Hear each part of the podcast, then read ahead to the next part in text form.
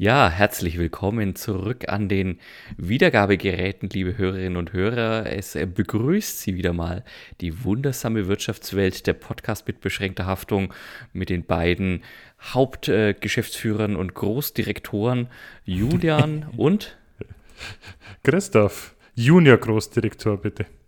Ju äh, was ist denn der Junior Großdirektor? Du kannst der Groß-Junior-Direktor sein. ich kann mir meine Titel immer noch selbst äh, andichten, wie ich möchte. Das stimmt, äh, das stimmt. Und wer kann es besser sagen als äh, seine Durchlauchtigkeit, der Julian? Christoph, es ist mir wieder eine große Freude, dass du zugeschaltet bist. Mir auch, Julian. Äh, heute wollen wir das gleich am Anfang spoilern. Die letzte Folge vor einer ein bisschen längeren Sommerpause. Also ich denke mal so im September werden wir dann wieder zu hören sein.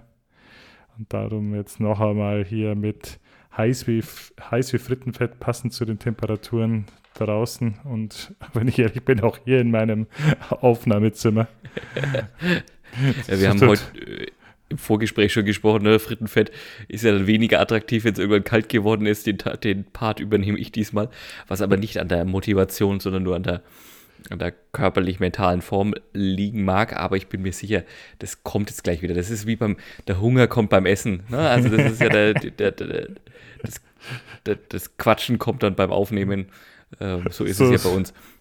So ungefähr. Wobei ich das zu sagen muss, Jule, du, du, ich habe mir jetzt gerade schon gedacht, du sitzt ja ja, also bei, bei dir ist es durch die Kellerlage ja vermutlich etwas kühler. Du sitzt da hier mit T-Shirt und äh, Hoodie vor mir, langärmlich und da treibt es mir schon die Schweißperlen auf die Stirn. also halt, heute Folgenmotto der Folge Fire and Ice. Das, äh, das mit den Schweißperlen, das, das löse ich aus bei Menschen, aber ich glaube eher Angstschweiß als irgendwas anderes. Aber bevor wir, bevor wir einsteigen, wir, wir fangen an zu, zu plappern. Vielleicht nur mhm. ganz kurz, wir plappern ja nicht nur, oder wir plappern auch, aber die, mit Sinn und Zweck. Wir sind ja der, die wundersame Wirtschaftswelt und wir möchten uns ja um die aberwitzigen, die aktuellen, die äh, allgemein zum Kopfschütteln anregenden äh, Nachrichten aus der Wirtschaftswelt gemeinsam bequackeln. Und haben mhm. ja dann auch noch zwei ganz besondere Kategorien, die uns quasi auszeichnen, lieber Christoph.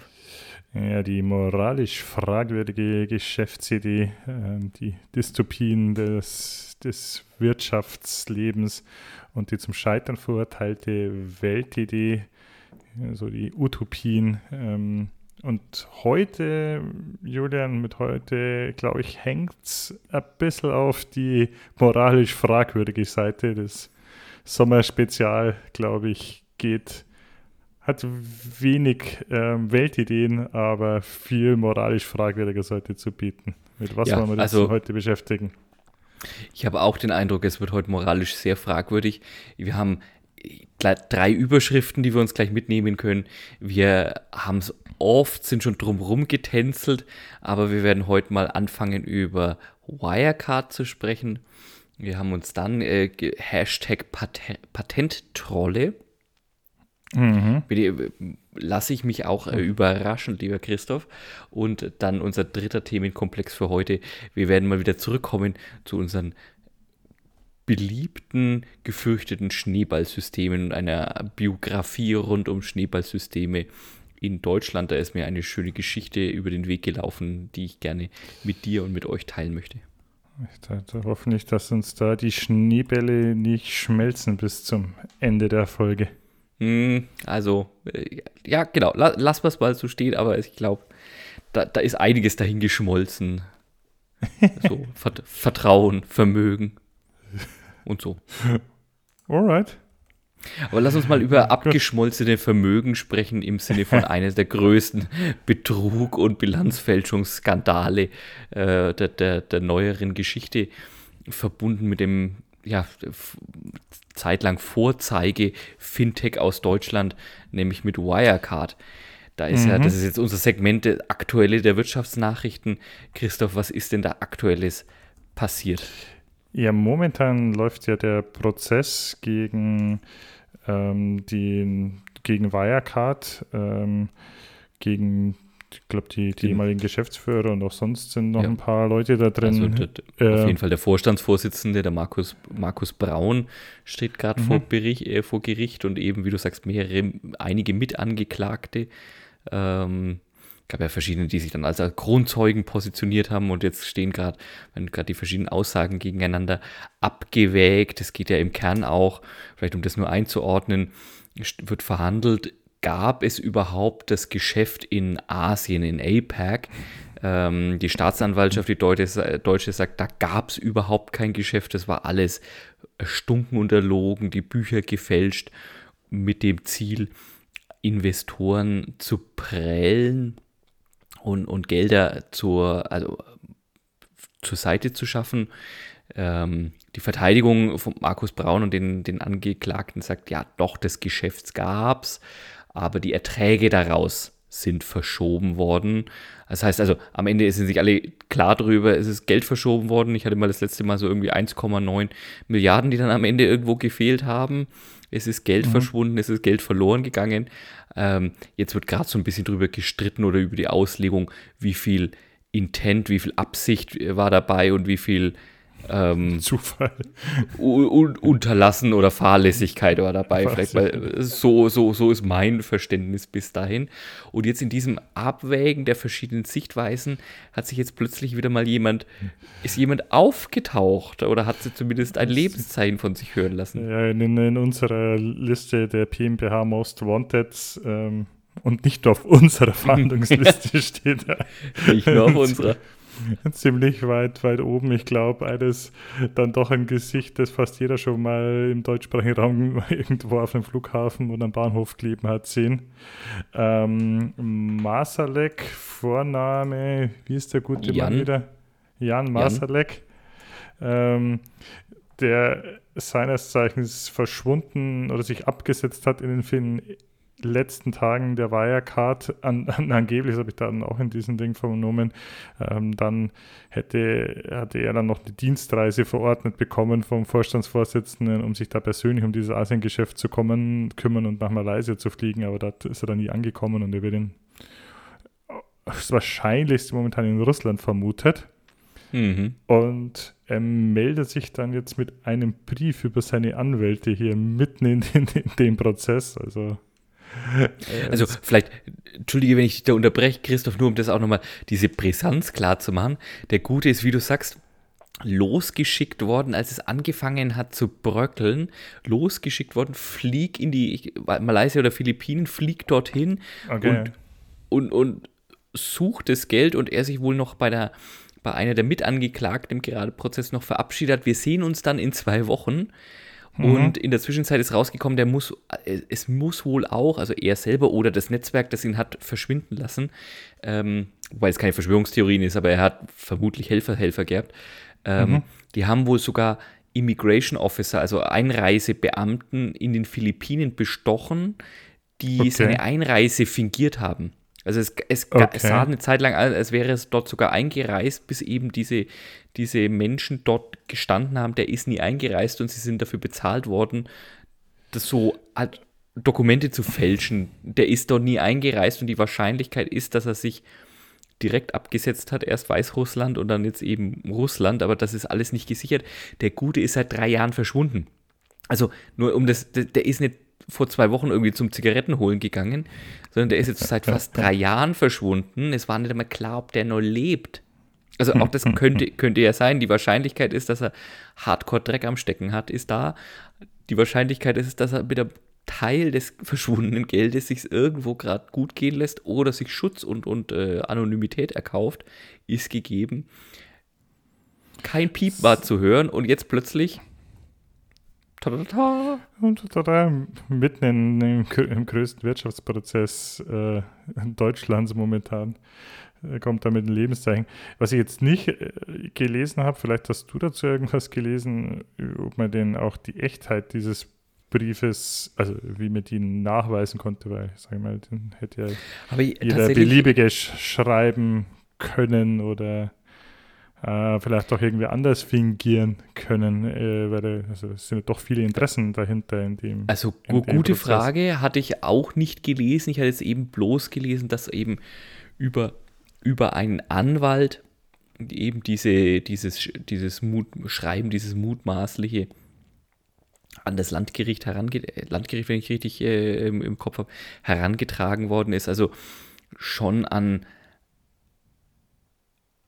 eine gewisse Authentizität unterstellt wird, ob das jetzt an Eidesstadt versichert ist von dem Anwalt, dass es von ihm ist oder nicht, das, das habe ich nicht, auch nicht rausfinden können. Aber es wird zumindest, es wurde auch der Inhalt noch nicht offenbart. Es wurde also auch vor Gericht bislang nicht anerkannt. Mhm. Ähm, es ist aber durchgestochen worden, der Inhalt. Und es geht wohl, würde wohl die Verteidigung stützen und den Kronzeugen mhm. der, der Staatsanwaltschaft Belasten. beschädigen. Ähm, weil ich, wenn ich es richtig verstanden habe, der Jan Marschalek eben auch in diesem Brief ähm, zwar nicht konkret benennt, aber die, wie gesagt, die Argumentation der Verteidigung stützt. Es gab dieses Asien-Geschäft von Wirecard. Ähm, dort sind sie sehr stark auch als, als Drittmittelagent äh, irgendwie eingestiegen. Ne? Also auch da äh, Zahlungsströme handeln und so weiter äh, für, für andere Online-Plattformen, mhm. dass es dieses Geschäft also doch in sehr großem Umfang gab und wie gesagt, da offensichtlich von Menschen, die jetzt da vielleicht gar nicht vor Gericht stehen, äh, die, die Erträge aus diesem Geschäft veruntreut worden sind. Ob dem Ganzen jetzt zu glauben ist, schwer einzuschätzen. Wie gesagt, das, soweit ich es jetzt gelesen habe, hat das Gericht noch nicht einmal den, den Inhalt und damit das, den Brief selber als Beweismittel zugelassen. Also würde es es auch nicht anerkennen dürfen in, in, einer, mhm. in einer Urteilsfindung. Ob das jetzt taktisch ist, um die dort vor Gericht Stehenden zu entlasten und mit rauszupauken oder um schon mal vorzubauen, wenn sie dann den, den Marschalek vielleicht doch irgendwann erwischen. Und äh, da gibt es ja einige Zielfahnder, die sagen, ja, wir erwischen sie alle irgendwann. Mhm. Aber, aber die, ne, unsere Dr. Ruja von, von OneCoin ist auch noch auf der Flucht. Also von daher ähm, schauen wir mal, aber vielleicht ist das auch schon vorgebaut und im Sinne einer Lebensversicherung, wenn, wenn sie dann irgendwann dem Jan Marschalek habhaft werden, dass man gleich sagen kann, er, ja, er hat aber hier versucht äh, beizutragen in der Aufklärung schon vor einigen Jahren oder einigen Monaten oder einigen Wochen ja. und äh, dass das vielleicht dann strafmildernd irgendwie mal ins Feld geführt werden kann. Ich, weiß ja nicht, also auch wenn es das Gericht, ich meine, was willst du als Gericht mit sowas machen? Da ist so ein Kerl, der ähm, als äh, einer der größten Betrüger der Wirtschaftsgeschichte in Deutschland momentan das Prädikat anschickt zu verdienen, schreibt da einen Brief, wo nicht mal klar ist, woher was wie und ohne irgendwie große Substanz. Also was willst du da, wenn da vielleicht eh schon Aussage gegen Aussage steht, was willst du da groß als Beweismittel? Ja, hernehmen ja, aus so einem Brief. Aber es, ist, es trägt zum Entertainment-Wert dieses Prozesses definitiv äh, bei. Vielleicht, Absolut. vielleicht äh, dient es auch für die dann später irgendwann erfolgende Netflix-Verfilmung zu dem Prozess, dass das schon aus dramaturgischen Gründen dieser, dieser Brief lanciert wurde. Aber also das wäre, ist eine Theorie meinerseits also die Verfilmung würde ich mir tatsächlich wünschen. Ich glaube, das das kann großes Kino werden. Ich habe, ähm, wir, wir haben den, äh, vor, vorhin ja schon mal gesprochen, Christoph, äh, angefangen, mich jetzt endlich mal in diesen Komplex zu vertiefen. Es ist haarsträubend. Also da, da können wir nicht nur eine Folge dazu machen, da können wir mehrere Folgen dazu machen. Wenn man sich mal diese Vorgeschichte anschaut und was da alles vor, was da äh, im Nachhinein ist man immer schlauer, aber was es da im Vorfeld auch schon für Ungereimtheiten und Red Flags und, und mögliche offizielle Ermittlungen und so weiter gab. Also da können wir mal bei nächster Gelegenheit drüber reden. Aber also ein, eine wahnsinnige Geschichte. Und äh, ich glaube, die unsere, uns, unsere beiden Geschichtserzählherzen schlagen höher, wenn wir da das nochmal durchhecheln können. Das ist PMBHs Büchse der Pandora, die sich da öffnen wird, wenn wir das Thema mal angehen. Ja, bisher, absolut. Das Feld, das wir bisher allen anderen überlassen haben. Ähm, das nehmen wir dann her, wenn, ähm, so, somit leite ich dann zum nächsten oder zu dem einem der Hauptthemen heute über, wenn uns ChatGPT keine Ideen mehr schafft zu geben. Wer sich erinnert, wir hatten vor kurzem ja mal eine Folge gemacht, in dem wir äh, mit dem ChatGPT in Dialog getreten sind und eine der Fragen dort war damals auch, welche, ob sie uns ein moralisch fragwürdiges Geschäftsmodell pitchen könnte. Ähm, und da kam dann eben ja, ah, mal ein ellenlanger Disclaimer, ja, und ähm, ja, nichts Illegales zu tun und hier äh, ChatGPT gibt keine Anstiftung zu illegalen und sonstigen, aber hat trotzdem schon auf den Hinweis gebracht, ein möglicherweise moralisch fragwürdiges Geschäftsmodell ist das von sogenannten Patenttrollen. Und das hat man uns dann mit dicken roten Stift notiert und ja, jetzt ist es soweit. Jetzt haben wir ja gesagt, jetzt gehen wir das Thema mal an, weil es ja doch voll von Aberwitzigen und Irrwitzigen ist und an sich ein ja, ganz aberwitziges, äh, skurriles Geschäftsmodell tatsächlich. Ähm, also, Julian, ja. Die Herleitung ist so wunderbar, das erinnert mich an den Sketch äh, von der amerikanischen Comedy-Serie, die ich vor Jahren mal gesehen habe, wo er sein ein, ein Drogensüchtiger zu, als, als Teil seiner Rehabilitationsmaßnahmen dazu verurteilt wird, vor, vor Schülern, also über die, über die Gefahren von, von Drogen zu sprechen und dann aber so in seine eigene Begeisterung abgleitet, dass er mehr oder weniger Anleitungen gibt, wie viel Geld man mitnehmen soll und wo man genau hinfahren soll und an welcher Bushaltestelle der Typ immer rumlungert und das beste Zeug hat. Also so erinnert es mich so ein bisschen dran, so äh, wir fragen ChatGPT nach moralisch fragwürdigen Geschäftsmodellen. ChatGPT gibt aus, also das kann ich gar nicht, ne? ich bin eine künstliche Intelligenz, äh, bitte macht sowas nicht. Aber hier wären die folgenden Ideen. Und wir so, Patentrolle. Aha, oh, spannend. spannend. Da, da, wollen wir mehr dazu wissen. Und damit äh, lösen wir jetzt mal ein. Wir sind ja die Meister der Ankündigungen und dann nicht erfüllen. Jetzt, mhm. jetzt äh, erfüllen wir tatsächlich mal eine von unseren Ankündigungen und beleuchten mal näher, was wir so uns, unser Patenttrollen vorstellen müssen. Äh, genau. Ähm, Julian, mit was wollen wir anfangen? Mit Trollen oder mit Patenten? Also für beides habe ich so erstmal Grundgefühl. Patente, okay. da haben wir, glaube ich, auch schon mal drüber gesprochen, ne? Schutz geistigen Eigentums, schützt mhm. davor, dass es irgendjemand dein, deine, deine Ideen, das heißt jetzt dann, also lass uns auch Geschmacksmuster darüber sprechen, aber auch technische Erfindungen und so mhm. weiter einfach kopiert und damit ähm, ja, die, die, etwas das geistige Eigentum verletzt äh, und Patente würdest du ja eigentlich haben wollen, weil du irgendwas schützen willst, weil du einen Wettbewerbsvorteil haben mhm. willst. Trolle wiederum kenne ich in kenne ich in zwei Ausgestaltungsformen. Eher das, die, die mystische Figur Troll äh, ne, lebt unter der Brücke, also eine Sagengestalt, aber eben auch äh, seit einigen, seit einigen Jahren offenbar auch eine, eine, eine sagenumwobene Gestalt, die in den Sphären des Internets lebt. Und Trolle, das sind ja diejenigen, die also andere trollen, also oftmals eben mit, entweder mit bewussten lächerlichen Falschaussagen oder einfach mit üblen Beleidigungen in Social Media oder in den Kommentarspalten ähm, überhäufen. Das sind so meine, mein also, naiver Zugang, wenn ich mir dieses Wort Patent-Troll zerlege. War da irgendwas ja, dabei, was uns heute weiterbringt, na, Christoph? Oder absolut, absolut.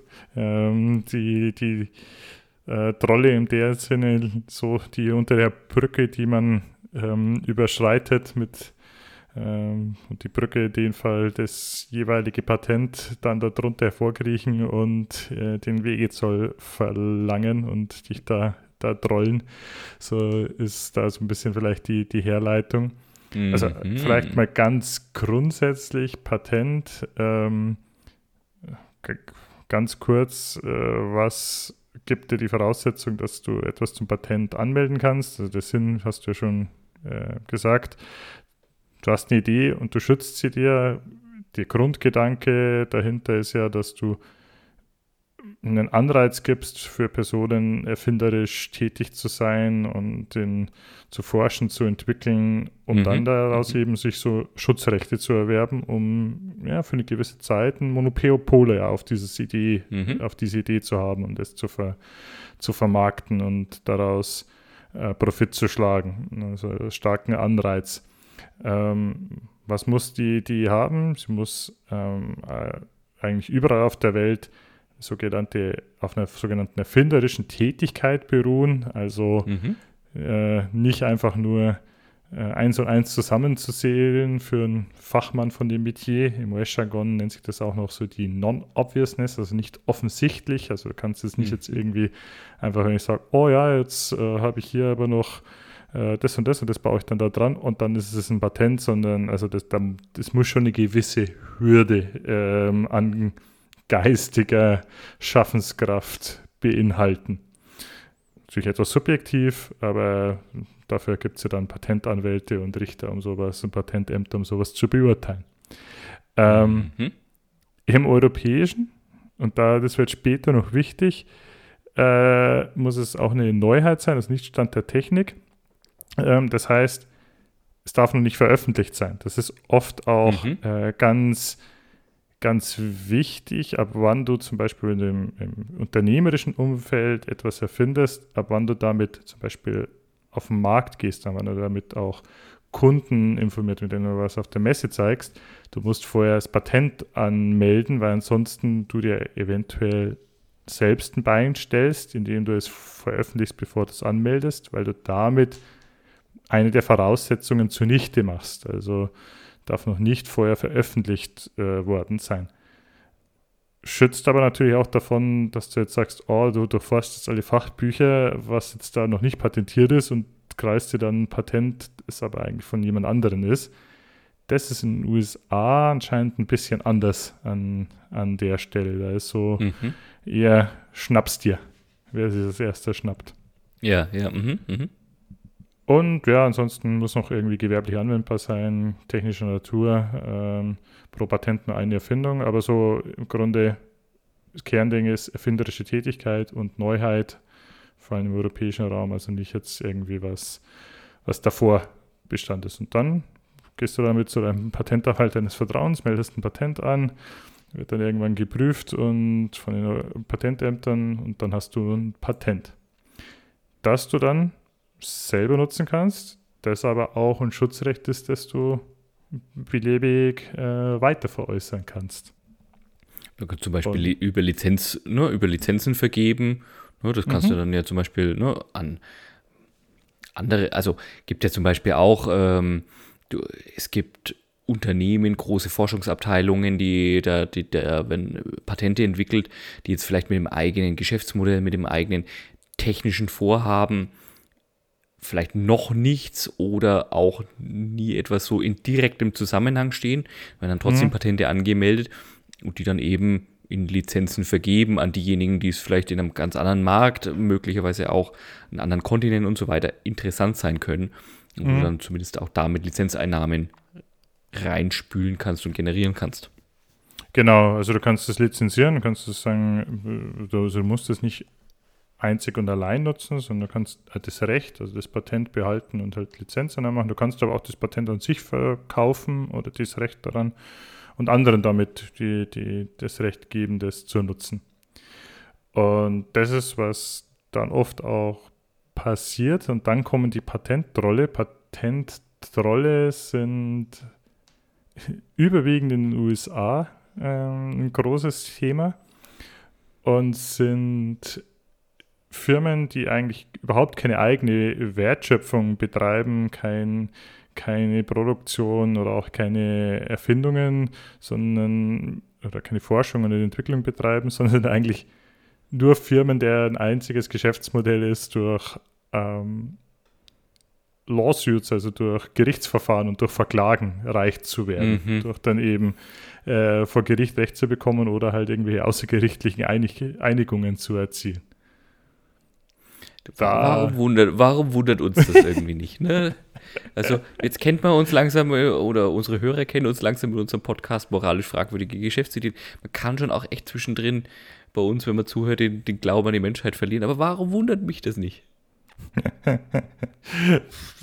Warum wundert dich was nicht, dass es solche Firmen gibt? Also, dass es vor allem dass es solche Firmen, solche Firmen gibt? Ja, dass, es, dass es solche Firmen gibt, wo du sagst, der einzige, der einzige Sinn und Zweck ist genau das, was du gerade beschrieben hast. Das ist also ein, ja, das ist ein moralisch fragwürdiges Geschäftsmodell.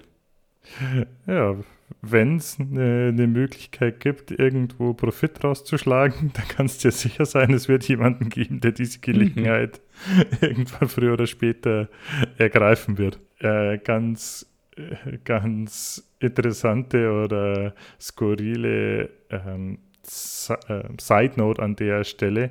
Etwas ironisch, der als Erfinder von dieser von dem Begriff Patenttroll gilt Peter Detkin, ein Patentanwalt, in seiner Zeit, als er bei, ähm, ich glaube, bei Intel, äh, Intel Technologies, also dem Chiphersteller, tätig war und, und da auch ja, sich mit solchen Trollen herumschlagen musste äh, und hat dann, glaube ich, irgendwann so ähm, den, den, den, Wettbewerb ausgeschrieben, was, wie man den bezeichnen sollte und äh, der, der Beitrag, der gewonnen hat, für den sich dann irgendwie, mit dem sich die meisten anfreunden konnten, am populärsten war, war dann eben der sogenannte Patent-Troll.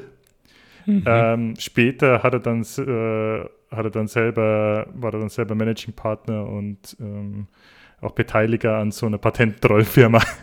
also der ist, wurde dann später selber zum Patentroll. Derjenige, der den Begriff erfunden hat. Mhm, mhm. Hat die, okay. die Seiten der Macht gewechselt. hm, auch warum, warum wundert mich auch das nicht? Windiger Anwalt. Ich habe da, hab da immer noch so ein, so ein Bild wie diesen, diesen äh, Simpsons-Anwalt vor, äh, vor den Augen. Den blauhaarigen also, Anwalt, ja. Ja, genau, den Gewieften, nicht den ähm, Inkompetenten. Mr. Burns Anwalt. Ja, ja, genau, der blauhaarige Anwalt. Der. genau. Äh, der Begriff allerdings, äh, vielleicht auch ein bisschen was zur Historie es gab es früher auch schon. Also es gab da auch Hochphasen, so Ende des 19. Ähm, Jahrhunderts oder ähm, ja, und da waren sie aber eher bekannt als die Patentei. Mhm. Patent Sharks. Also jetzt, was, ist der, was ist der Unterschied zwischen dem Patent Hai und dem Patent Shark oder bloß einfach ein Zeit, Zeitgeist, der, der andere Begriffe dafür gefunden hat? Es ist ein Zeitgeist, der andere Begriffe dafür gefunden hat, einerseits.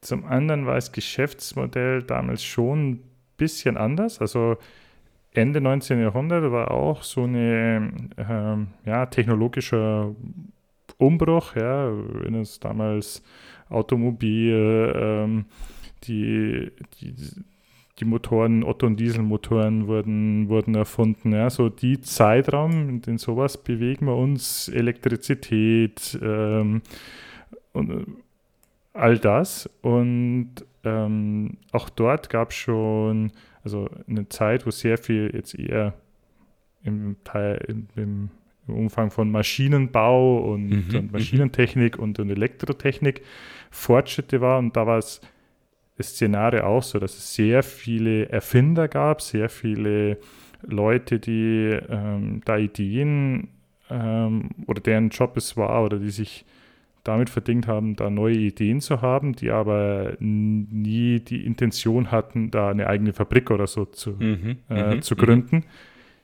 Die dann aber eher davon gelebt haben, diese Sachen, diese Ideen zu patentieren zu lassen und dann eben entsprechend zu lizenzieren.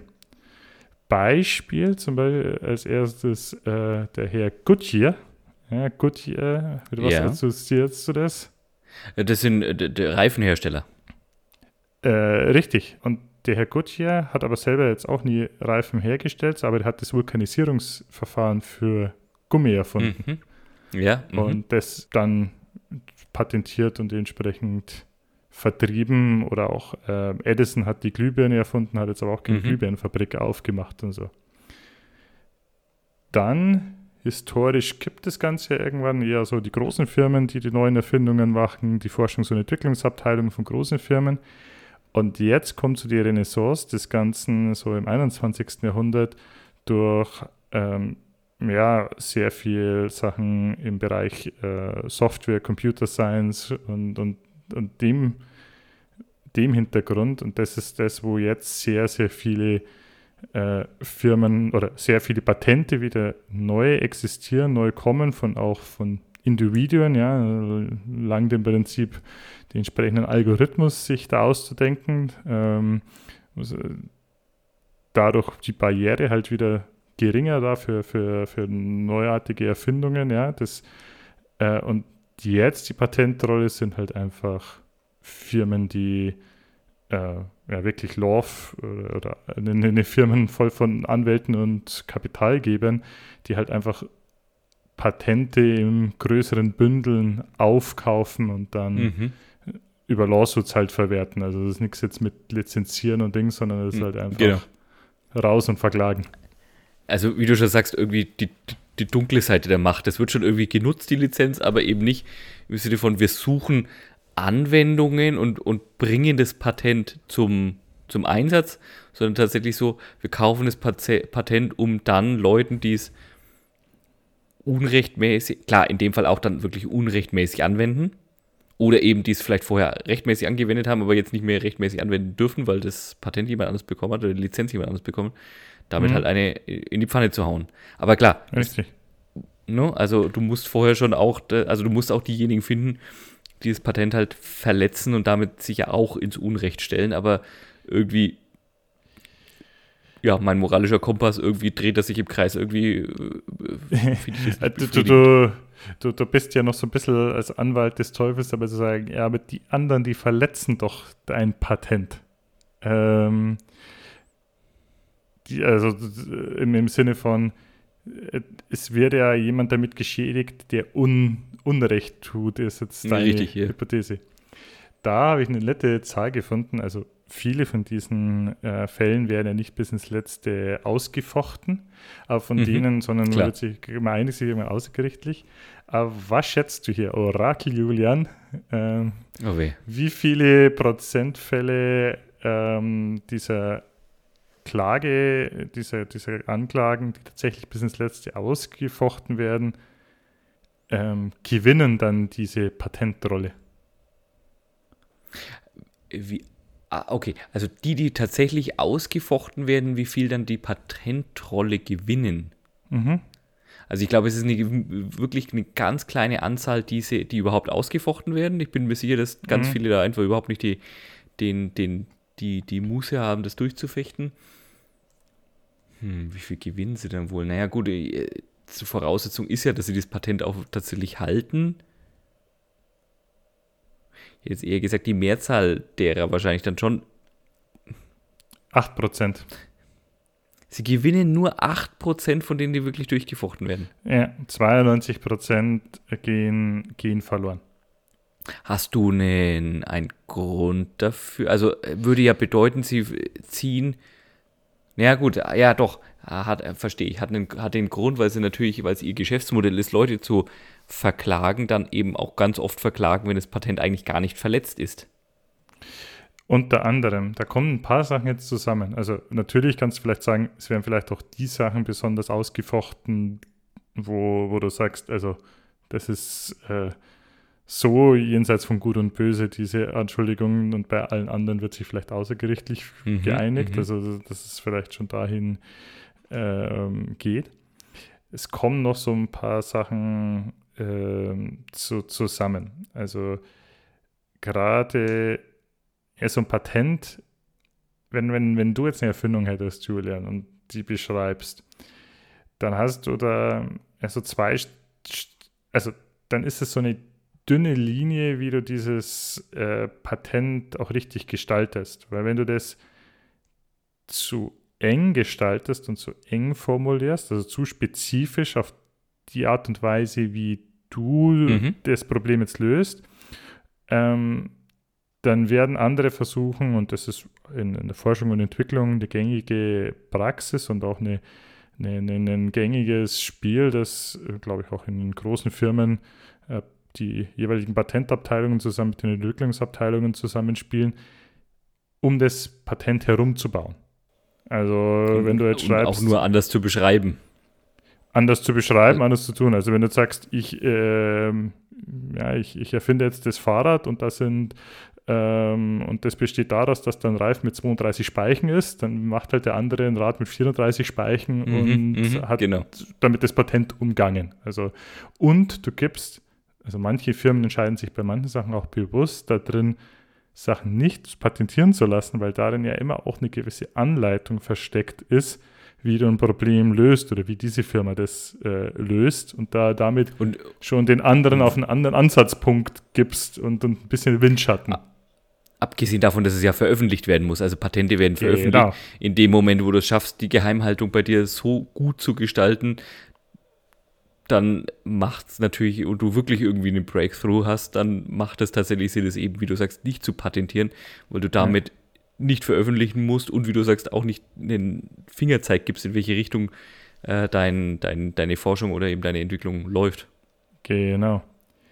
Andersrum, wenn du es zu allgemein machst, dann kannst du natürlich darauf hinausraufen, dass es, also, ja, das ist jetzt nicht wirklich eine erfinderische Tätigkeit. Wenn du jetzt da sagst, also ich habe da was, ein Fortbewegungsmittel mit zwei Reifen und einen, einen Lenker und, einen, und, und Pedalen, ähm, dann sagen wir, ja gut, äh, kann, das, das kann, kann sich keiner was drunter vorstellen. Kann sich, oder ja. kann sich keiner was drunter vorstellen. Aber du versuchst schon immer so allgemein wie möglich zu bleiben, aber es gibt natürlich da Grenzen. Das ist aber in den USA und gerade in, äh, da auch in diesem in, in, im IT-Umfeld so, dass da ja, das, das Patentamt schon sich den Vorwurf gefallen lassen muss, sehr viele Patente genehmigt zu haben, die eigentlich beim besten Wissen und Gewissen nicht den Anspruch eines Patents mhm. erfüllen. Mhm. Ähm, mhm. Zu wenig geprüft, zu wenig geschaut, ist das schon Stand der Technik und darum gibt es da, und das sind natürlich die gefundenen Fressen für diese ähm, für, für diese, äh, für diese Patentrolle gibt es da sehr viel so Allgemeinpatente, die, wo du also ich habe da ein paar Beispiele dabei, ähm, da, da kannst du sagen, das sind ist definitiv Stand der Technik, ist nicht patentwürdig. Äh, mhm, mhm. das IBM hat oder wollte sich mal patentieren lassen, ähm, kürzere Meetings als Halbstunden oder andere Meetingzeiten als Halbstunden und Stundenpatente zu äh, halb, äh, Patente sage ich schon, äh, Halbstunden und Stunden äh, Meetings durchzuführen, weil sie sagen, ja, dieses willkürlich festlegen auf eine Stunde macht das Ganze ja ineffizient. Manches wäre vielleicht auch in 40 oder 45 Minuten getan. Und wir machen eine Software, wo du dir ähm, 45 Minuten Meetings einstellen kannst. Ja? Und nachdem Und das wollten sie sich patentieren lassen. Das wollten sie sich patentieren lassen, ja. Ah, okay, das ist natürlich hardcore bekloppt, ja. Ich weiß gar nicht, ob sie das nicht sogar auch bekommen haben. Aha, okay. Ich, und es geht weiter. Also es gab in, im, im Rahmen dessen, da bin ich auf einen Blog gestoßen. Ich glaube, den können wir in den Show Notes auch ver, ver, verlinken. Das wäre, glaube ich, auch so genau dein Humor, Julian, so Stupid Patent of the Month ähm, oh, ja. Blog war das. Und spricht halt davon, also wirklich auch von so Sachen, von Patenten, die ergeben wurden, äh, die, die nie hätten sein dürfen. Also irgendwo äh, so eine so eine Firma, die dann zum Patent rollt, dann auch die äh, Dating-Plattformen kleinere verklagt, weil sie halt einfach irgendwie die Technik hatten, die Leute mit gleichen Interessen und äh, sich in der Nähe befindlich ähm, zusammenbringen. Und da war irgendwie so notwendig, dass du irgendwie eine, eine, App hast, die übers Internet erreichbar ist und irgendwie den Standort abrufst und irgendwo ein Register, wo Daten drinstehen und that's it, äh, verkürzt gesagt. Und so geht die Liste halt, halt ellen, ellenlang weiter. Oh Mann, oh Mann, ich krieg, ich, also es liegt nicht an dir, sondern an dem, was du erzählst. Also nicht, dass du es erzählst, ne? aber ich, ich krieg Kopfweh. Ey, ich habe die vorhin schon gesehen, wie du mit den Hand an den, an den Kopf kreist. und, und ja, absolut. An der Stelle ist auch ähm, unsere liebe Elisabeth Holmes, also nicht sie persönlich, aber die, die Firma Terranos ähm, mir wieder mhm, über den Weg mhm. gelaufen. Ähm, weil äh, anscheinend ein Patentroll auch Patente daraus hielt, die damals Terranos eingereicht hat. Mhm. Und ähm, als dann Covid losging, dann sind natürlich Patentrolle, haben sich dann auf alles gestürzt, äh, was, äh, was halt dann da gerade neu kam und mit den ganzen Tests oder Beatmungsgeräten oder, mhm, oder mhm, Impfstoffen mhm. war natürlich, glaube ich, bei nicht allen die Zeit, jetzt da ähm, eine mehrmonatige Patentrecherche zu betreiben. Und da gab es auch irgendein Ding für Test, irgendein Testpatent, wo sie dann halt sofort gleich die ersten verklagt haben, die da eben mit Covid-Tests um die Ecke gekommen sind. Okay. Also, ähm, aus dem Terranos-Altbestand, das dann, keine mhm. Ahnung, vom Insolvenzverwalter übernommen wurde, oder ich weiß es nicht. Oh Mann, also kommt das wieder um die Ecke, na sauber. Nee. Also Wirtschaft, wirtschaftlicher Schaden äh, in den USA, es wird vom Harvard Business Review wird geschätzt, dass pro Jahr 29 Milliarden Dollar an direkten Kosten entstehen, also wirklich jetzt um diese Lawsuits da Stellungnahmen, Anwälte zu bezahlen, das Ganze halt auszufechten oder halt sich außergerichtlich zu einigen.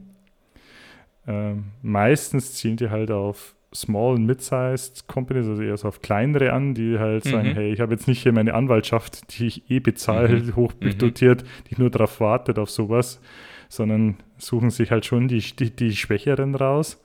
Und ähm, direkt 29 Milliarden US-Dollar. Also das musst du mal auf der Zunge äh, zergehen lassen. Das ist, das ist, das ist richtig heftig. Ähm, tatsächlich habe ich jetzt, äh, ge, ge, was heißt nicht gezuckt, aber kurz überlegt, als du gesagt hast, der Schaden wird auf 29 Milliarden gerechnet kam. Der Schaden ist, noch, der, der Schaden ist, ist, tatsächlich höher, ja, also an direkten Kosten. Nee, nee, und vor allem kann man, genau, aber kann man von Schaden sprechen? Also ist es tatsächlich, wie, wie man sagt, verfolgen sie auch, wenn es moralisch fragwürdig ist, weil man sagt, das ist jetzt ein, ein Geschäftszweck, der darauf abzielt, etwas ähm, zu bestrafen oder abzumahnen, ist es dann tatsächlich Schaden an, an der volkswirtschaftlicher, wenn halt wirklich ähm, ja in einem Teil Fälle Patentverletzungen wirklich dahinter liegen. Das war jetzt irgendwie, wo ich sage, ist es tatsächlich dann ein, ein, ein wirtschaftlicher Schaden, der entsteht. Du, du, du bist noch, äh, ich sehe schon, ich habe hier noch ein bisschen den Anwalt des Teufels der, der Patentrolle oder der Verteidiger des Patents, weil du sagst, ja, es gibt ja die Patente und verletzt sie dann. Also ist es ein Schaden, wenn man jemanden davon abhält, dass er das, dieses Recht verletzt. Ähm, ist, also die Hypothese, glaube ich, hält schon zu sagen, das meiste von denen sind einfach A, Bullshit-Klagen, ja, von Bullshit-Patenten. Mhm, mh, ja, okay. Mhm. Und das Zweite, was du dazu sagen musst, dieses Patent, das ist ja mehr oder weniger eigentlich gedacht als Schutzrecht. Ja? Das ist ja eher so was, was zu deiner Verteidigung, ja, dass du mhm. sagst, okay, ich habe ja diese Idee und damit sie kein anderer nutzt, habe ich sie patent, patentiert und wenn es jemand anderes nutzt, kann ich mich dagegen verteidigen. In dem Moment wird aber diese Schutzwaffe ja mehr oder weniger ja, missbraucht als Angriffswaffe, zu sagen, Richtig. ich durchforste nur alle, die, also es wird keinen geschadet durch diese Patentverletzung tatsächlich, außer diesen vermeintlichen Patentrechtinhabern, die ja selbst jetzt keinen anderen Zweck und Mehrwert aus diesen Patenten ziehen. Ja, ja, ja, einverstanden. Sternchen dahinter, natürlich ist es für manche Firmen, also die jetzt da viele Erfindungen so haben, halt auch vielleicht lukrativer zu sagen, hey, ich verkaufe meine Patente, weil ich mhm. selber auch mein Geschäftsmodell nicht ist, andere Firmen zu verklagen. Ähm, aber ich mache halt vielleicht Forschung und Entwicklung, da fällt das auch, ich mache das dadurch zu Geld und äh, ich lagere das Ganze halt aus. Also es ist nicht so ganz schwarz und weiß, aber äh, das meiste von dem ist sind schon eher ein, ist die einhellige Meinung ist schon ein, eher ein Schaden für die Wirtschaft als jetzt mhm. durch ein ja, zu lasches Patentrecht oder eben auch eine, eine zu wenig ähm, Sorgfalt in, im Patentamt. Ja, okay. Wow, Patentroll. Also eine, ähm, wir überlegen ja auch immer unsere, unsere Geschäftsmodelle, die wir dann als PMBH ähm, an den Markt bringen können. Es klingt aber mhm. trotzdem nach recht viel Arbeit. Äh, da, da hänge ich dann doch lieber nochmal unseren, an unseren Systemen, die, die, wir schon gepitcht haben, dass wir irgendwie. Ja, ja. Also genau, irgendwie den, den Astrologie-ETF äh, auflegen wollten. Ja, ich habe mir auch überlegt, äh, mit was für ein Patent könnten wir da rausgehen. Einfach nur ein Mikrofon labern, patentieren lassen. Vielleicht geht das durch. Ähm, oh. Vielleicht, aber, also, es, es, das ist das, was mich mir immer denke, wenn ich so an Patente denke. Boah, das klingt an allen Beteiligten immer nach wahnsinnig viel Recherche und also Recherche, Literaturrecherche und solche Sachen. Ich habe es gehasst, wenn es irgendwelche Arbeiten so äh, zu schreiben waren und diese ganze Recherche mhm. zu betreiben. Und jetzt musst du ja da jedes Mal prüfen, ja, was gibt es denn schon? Der, der es anmeldet, prüft es und sein Anwalt, der, der es bei dem es eingereicht wird bei dem Patent, dann wird das geprüft. Dann, wenn du was Neues machst, musst du schauen, äh, verletzt es irgendwas. Also für mich wirkt das Ganze schon sehr lästig in diesem Patentumfeld tatsächlich äh, zugegen zu sein.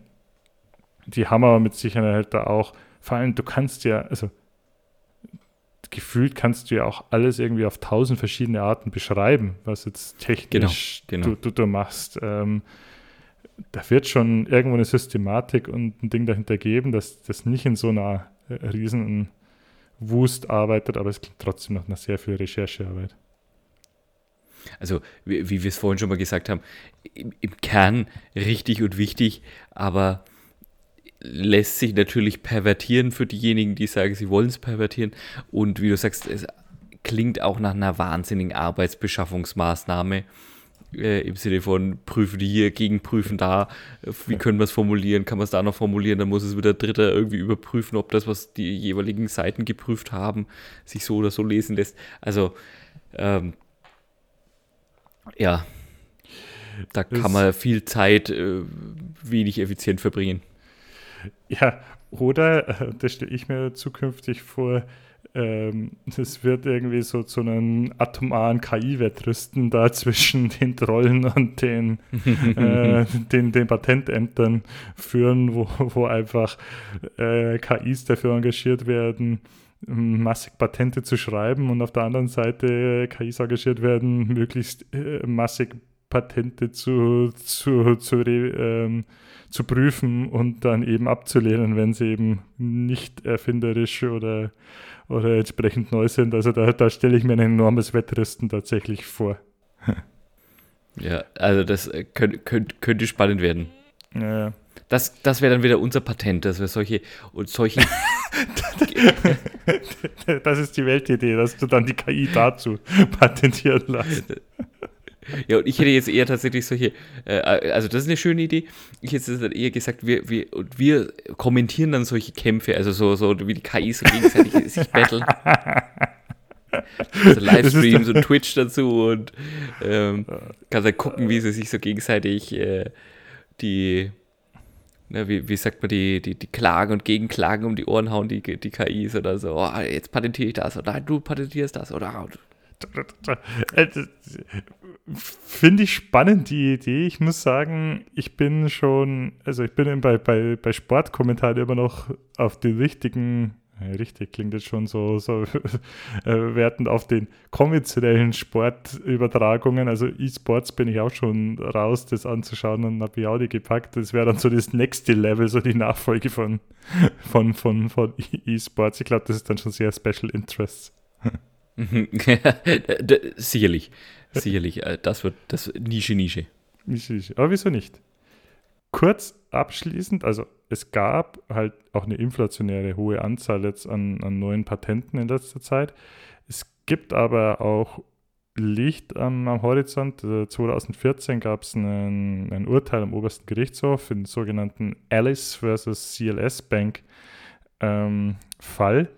Und dort war eben das so, dass äh, ja, es, es, wurde im Prinzip eine, eine, also was kannst du zum Beispiel auch nicht patentieren lassen? Abstrakte Ideen, ja, einfach nur so, so irgendwas, was nur im Kopf existiert.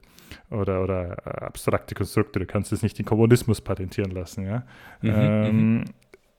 das war so, da. Despoten-Outplacement, aber vielleicht schon. Mit dem richtigen Anwalt. Wobei das wäre dann eher die, das wäre dann eher die Wortmarke, die wir uns schützen lassen wollen würden. Ich, ich glaube auch. Und wenn du die jetzt per Schleudersitz rauskatapultierst, passt schon, da wäre was technischer Bestandteil dabei. Das Boten-Outplacement an sich als Geschäftsmodell äh, schwierig. Wird schwierig werden, ja. Mhm. Wird schwierig. Und sowas in diesem Fall eben auch. Ähm, da ging es um ein Treuhandsystem. Ich erspare dir jetzt die Details, aber das Patent war halt einfach dieses Treuhandsystem beschrieben und dahinter äh, gesetzt by a Computer äh, mhm. on a generic Computer. Also im Prinzip etwas, was schon als abstrakte Idee existiert, halt einfach nur auf einen Computer gebracht in Form von einem Programm. Und solche Patente gab es anscheinend zuhauf und da hat dann der oberste Gerichtshof gesagt, nee, also beim besten Willen, du kannst nicht eine abstrakte Idee jetzt dann dadurch äh, patentieren, indem du einfach dazu sagst, äh, du machst das, Ganze halt jetzt äh, per Algorithmus auf einem Computer. Mhm. Also kannst du sie mhm. einfach mhm. abstrakte ja, ja. auf einem normalen Ding im PC abbilden. Und das hat schon dazu geführt, dass viele Patente unwirksam werden, vor Gericht nicht mehr Bestand haben oder auch gar nicht mehr erteilt werden und es wieder etwas zurückgeht, aber trotzdem ist es immer noch ein, ein, ein Riesending da draußen. Ja, äh, gut, dass du das sagst, das einschränkt, weil es gibt ja immer wieder, gerade auch in der, wie du sagst, in der, in der Technik, in der Digitalisierung immer wieder so Wellen, wo dann plötzlich alles vor ein paar Jahren, vor einigen Jahren war dann alles so, plötzlich war alles Krypto oder Blockchain. Alles mhm. war dann plötzlich irgendwie Blockchain und wenn du dann einfach sagst, du, das wäre jetzt genauso eine Idee, gewesen, zu sagen, ähm, ja, wir machen Despoten-Outplacement mit der Blockchain, Blockchain. ist es ein neues zack, Patent. ja? dann ja, jetzt, Patent. Zack, neues genau, Patent. Genau so. ah ja, gut zu wissen, dass das äh, so nicht mehr funktioniert. Ja, schade, oder? Aber gut zu wissen, also wir haben ja auch einen informativ aufklärenden Charakter. ja, also auch bei uns soll ja nicht die Anleitung geliefert werden, wie man es macht, sondern ähm, eine Einordnung gegeben werden. Und äh, da, da habe ich, glaube ich, haben wir unseren, unseren Auftrag voll erfüllt an der Stelle. Absolut. Wenn sich jetzt jemand für die, den Beruf des Patenttrolls interessiert, ist, also ich weiß im Studium, wir haben immer so ein bisschen viel für Patentanwalt, Werbung und so Sachen bekommen, äh, weil da auch anscheinend ja Nachwuchsprobleme sitzen. Also ich habe da zumindest noch irgendwie fünf Infobroschüren irgendwo in irgendeinem Karton rumfliegen. Vielleicht gibt es ja die zukünftig auch für den Patent-Troll. Ja, genau. Sehr schön. Das ist dann aber die, das ist dann die Weiterbildung, die du machen kannst. Du musst erst dich als Patentanwalt verdingen und dann kannst du dich zum Patent-Troll weiterentwickeln. so wirst du, wirst du so hochgelevelt. Ja. So, ja. ja, genau. Alright. Julian, wäre das ein Karriereweg für dich, Patenttreu? Hm, ich glaube, äh, wie, wie, wie gerade schon mal angedeutet, es, es, klingt nach viel trockener Recherche, es geht, geht nach viel, ähm, ja, es, äh, brotlose Kunst. Äh, nein, was heißt, nein, eben nicht brotlose Kunst, aber ich glaube, du, da, musst, da musst du viel vorab investieren, um da reinzukommen. Also ich, ähm, wenn es moralisch fragwürdig geht, dann eher zieht es mich eher zu, zu, unserer nächsten Geschichte als zum Patentroll. Okay, ich muss dazu sagen, du, hast du, letzten, ja, du hast in den letzten 30 Minuten schon vielversprechende Ansätze erkennen lassen. Also ich glaube, du hast ähm, das Modell nicht nur verstanden, sondern ähm, auch die Fähigkeit demonstriert, das für dich weiterzuentwickeln und, und zu nutzen. Aber so bin ich halt. Ja, aber, aber ich gebe dir schon recht. Äh, vielleicht ist, hast du das schon auch so weit durchschaut, dass es einfachere Methoden gibt, reich zu werden. Vielleicht nicht moralisch fragwürdiger, aber trotzdem einfacher oder doch moralisch fragwürdiger. Äh, Julian, was hast du noch für also es, Ideen es wird moralisch auf jeden Fall, es wird auf jeden Fall moralisch fragwürdig. Und zwar wollte ich dir doch die, und das in, in absoluter Selbstreferenzierung eines unserer Lieblingsthemen. Bei uns hörten wir, wir bei uns geht es ja immer wieder um Schneeballsysteme, um Pyramidensysteme, Ponzi-Schemes, Multilevel-Marketing. Und als mir die Geschichte eines Herrn, den ich dir gleich vorstellen werde, äh, letztens über den Weg gelaufen ist, habe ich gesagt, das müssen wir unbedingt mal wieder aufnehmen. Und es geht um niemand Geringeren als den deutschen König der Hochstapler. Der deutsche König der Hochstapler. Also ein König der Hochstapler aus Deutschland. Hochstapler in dem Fall nicht. Ne? Irgendwie nicht irgendwie hier tatsächlich äh, Hubwägen oder irgendwie so. von, von, von Wetten das irgendwo ja, ne, irgendwie so. Da wollen wir jetzt nicht den, den Maschinenbauer aus deutschen Landen zu nahe zu treten. Dann sagen die halt irgendwelche, irgendwelche Hubsysteme ne? und Gabelstapler oder sowas. Nein, es geht tatsächlich um Betrüger. In dem okay. Fall auch einen, wir in dem Fall, wir dürfen ihn auch so nennen, weil er ein verurteilter Betrüger ist, mhm. ähm, um, de, um dem Ganzen schon mal etwas vorzugreifen. Hast du den Namen Jürgen Harksen schon mal gehört? Den habe also ich tatsächlich Harke, nie gehört, ne. Harksen. Nee. Dieser Jürgen Harksen gilt als der König der Hochstapler. Hat er sich den Titel selbst verpasst oder? T tatsächlich hat er, aber kommen wir gleich nochmal drauf, also er hat mit, mit seiner Vergangenheit etwas, geht er etwas unreflektiert um. Allerdings hat er auch den Namen jetzt gewechselt mittlerweile. Also er versucht es nochmal neu. Mittlerweile ist er der Jürgen Smith. Ja, und, und ähm, ist ja, deutet ja immer darauf hin, ne, dass man, wenn man so ein Pivot hinlegt und auch den Namen ändert, dass es irgendwie in der Vergangenheit, dass man vielleicht mit der Vergangenheit jetzt nicht direkt konfrontiert werden will. Alright, aber er nennt sich immer noch König der Hochstapler? Nicht mehr. Also er nennt sich nicht so, aber er wird, er, er wird so genannt äh, so. Äh, von, äh, von anderen. Ähm, vielleicht, ich versuche die Geschichte etwas zusammenzudampfen. Mhm. Es geht ins, in, ins Jahr, ins, äh, nach Hamburg ins Jahr 86. Und mhm. zwar äh, tauchte Jürgen Harksen dort auf. Und zwar mit einer ähm, Masche, dass er anbietet als Investmentstratege, auf, also als Investmentstratege auftritt mit dem Versprechen, äh, Geld, das du ihm gibst, mit einer cleveren Investmentstrategie zu verdreizehnfachen. 1300 Prozent Gewinn.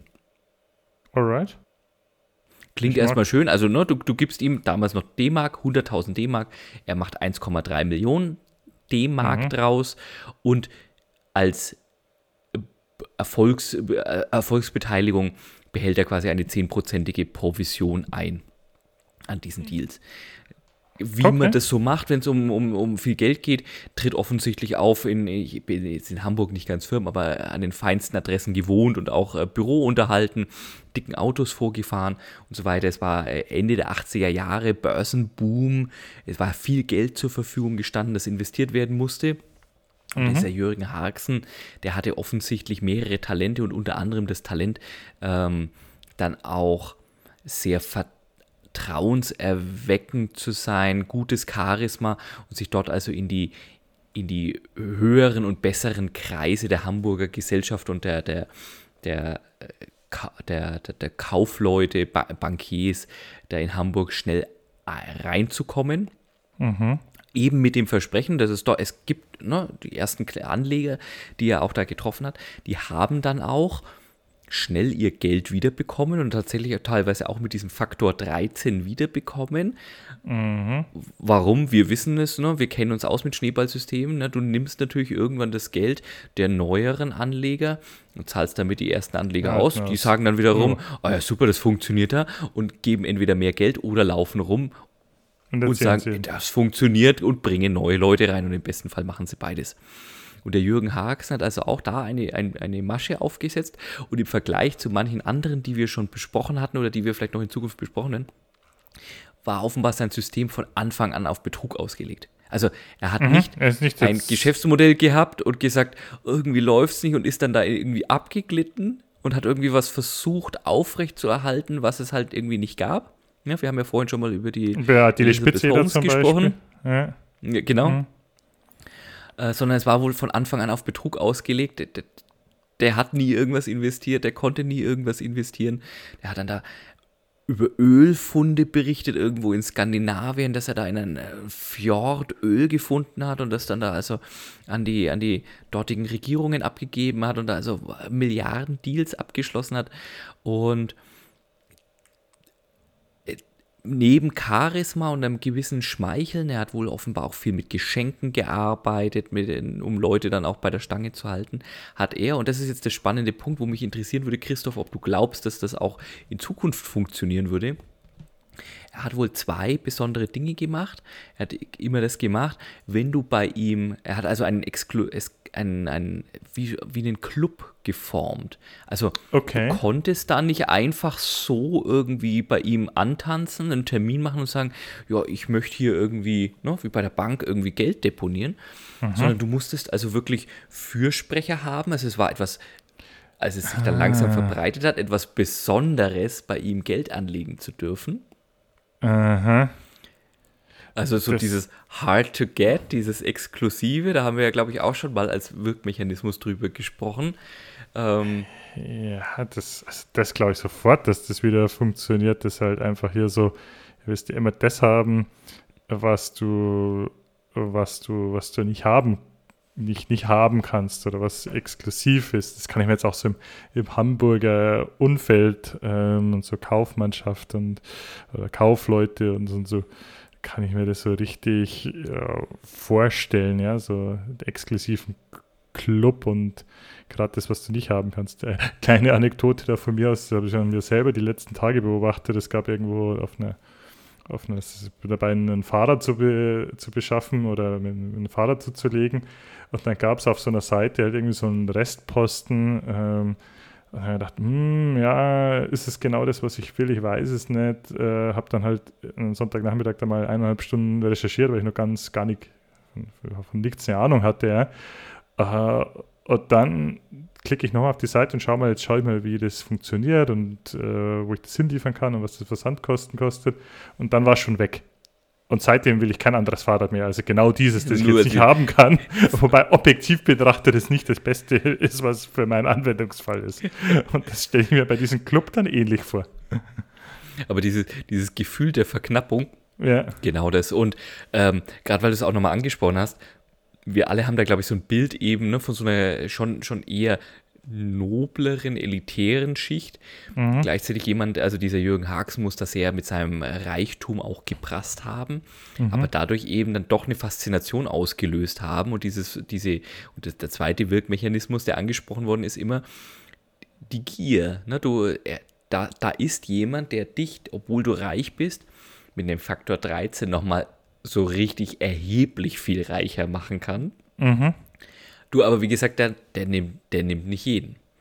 Also der, mhm. es wird die Geschichte erzählt und das ist ein bisschen spannend. Also es wird, gibt viele Geschichten um diesen Komplex, wenn du da ein bisschen nachgoogelst bei dem, die erzählt werden, die er einerseits eher im Nachgang erzählt hat und auf der anderen Seite ist so in den verschiedenen Gerichtsprozessen, wie gesagt, da kommen wir gleich nochmal drauf, auch kolportiert worden sind und gleichzeitig haben sich sehr viele Menschen aus Scham auch nicht gemeldet, nicht angezeigt. Logisch, mhm. ne, wenn mhm. du so über den Tisch gehauen wirst und damit ja auch dein eigenes, deine eigene Urteilsfähigkeit recht ramponiert sein könnte, neben dem wirtschaftlichen Schaden, den du möglicherweise erlitten hast. Ja, plus und du natürlich dann auch als gierig äh, dich vielleicht präsentierst genau. in der Außenwahrnehmung.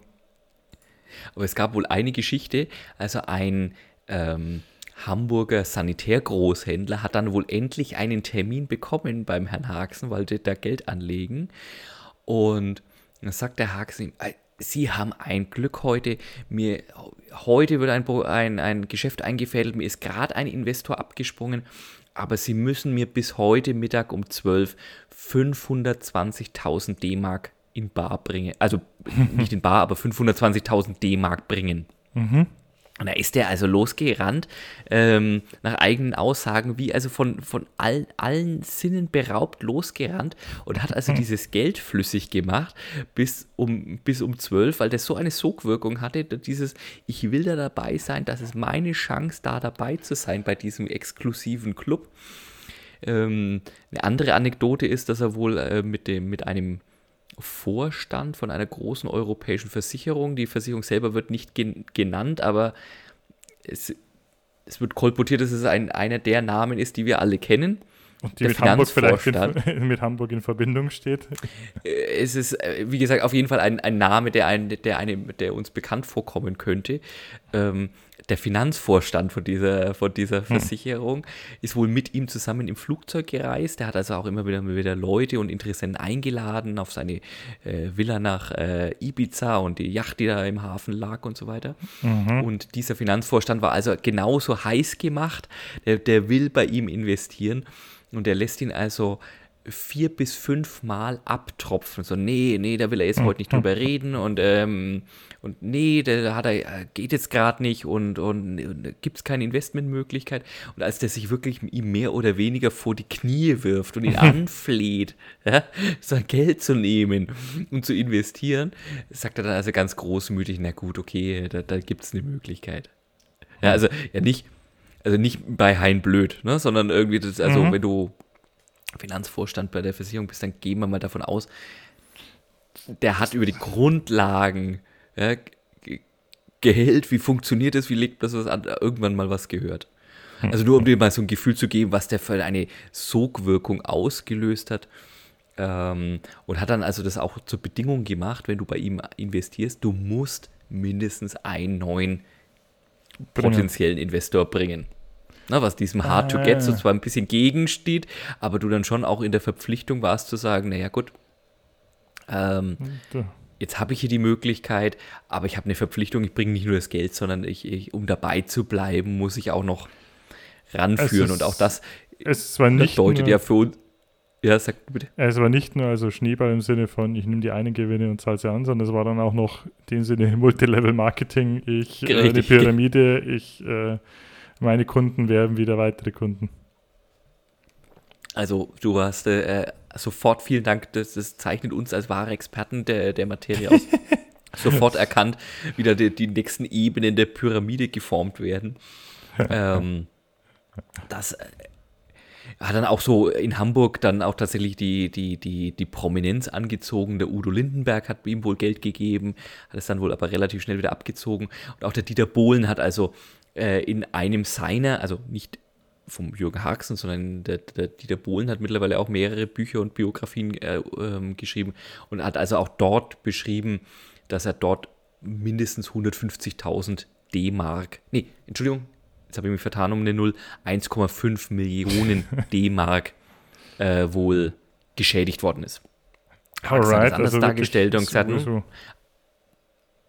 gab, wurde nicht verhandelt, aber äh, Bohlen hat gesagt, er hätte bei dem 1,5 Millionen D-Mark verloren. Okay. Also schon hier das Who is Who. Der hat schon Rad gedreht. Ähm, war dann, also wie gesagt, 86 angefangen. 1993 ist es ihm dann zu heiß geworden, unter anderem wohl, weil er dann auch angefangen hat, die, so groß ist dann die, die, die Hamburger Szene auch nicht. Und in Hamburg gibt es ja neben dem schönen Hafen und, und irgendwie äh, Fischmarkt und so weiter, verbinden ja auch viele Menschen damit so das, das, das Hamburger Rotlichtmilieu. Mhm. Und offensichtlich hat er auch dort ein paar Leute akquiriert, denen er das Geld vermehren wollte. Und mhm. dann ist es recht schnell recht heiß geworden in Hamburg. Ja. Weshalb es äh, dazu gekommen ist, dass er also kurz Knall auf Fall nach Südafrika übergesiedelt ist. Oh, da kam, kamen dann also neben, äh, es gab wohl Morddrohungen, aber es hatten sich dann also auch Strafanzeigen gehäuft, wo vermutlich er auch vorgewarnt worden ist, weil er halt dann auch mittlerweile gute Beziehungen überall äh, etabliert hatte, ist nach Südafrika ausgereist, hat dann dort selbe Firma wieder aufgebaut und dieses, dieses Spiel munter weitergeführt, hat also immer wieder auch Fälschungen vorgelegt, äh, Bücher gezeigt, ähm, offizielle Dokumente vorgezeigt, auch von der ganzen Welt zu sagen, da, das sind seine ganzen ähm, Investmentstrategien, hat also auch Leute immer wieder seine, seine Investoren immer wieder einfliegen lassen, dann eben in Südafrika bewirtet, riesige Partys gefeiert, also wo Menschen, die vielleicht einen Zweifel hatten, zu sagen, hat er das Geld überhaupt oder macht er was Anständiges mit meinem Geld, den Eindruck vermittelt bekommen haben, der lebt so in Saus und Braus, das Geld, also da muss was da sein, der, der hat ja gar keinen Grund, uns zu betrügen.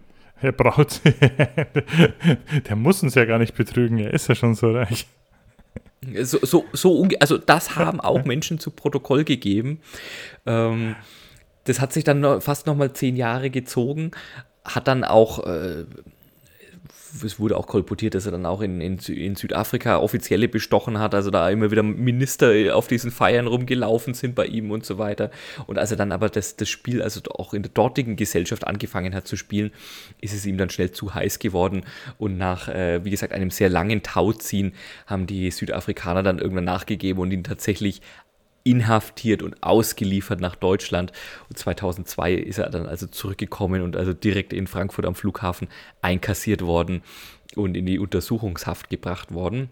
Mhm. Der Hamburger Staatsanwaltschaft war das so wichtig, dass sie also auch verschiedene Deals eingegangen sind mit der, mit der südafrikanischen Justiz, weil bis auf drei Fälle war in Deutschland fast schon alles verjährt. Also sie mussten ihn jetzt vor ah. Gericht stellen, wenn er noch bis 2004 das rausgezogen hätte, diese Auslieferung. Das ist dann in Deutschland die andere Zeit alles verjährt von, gewesen.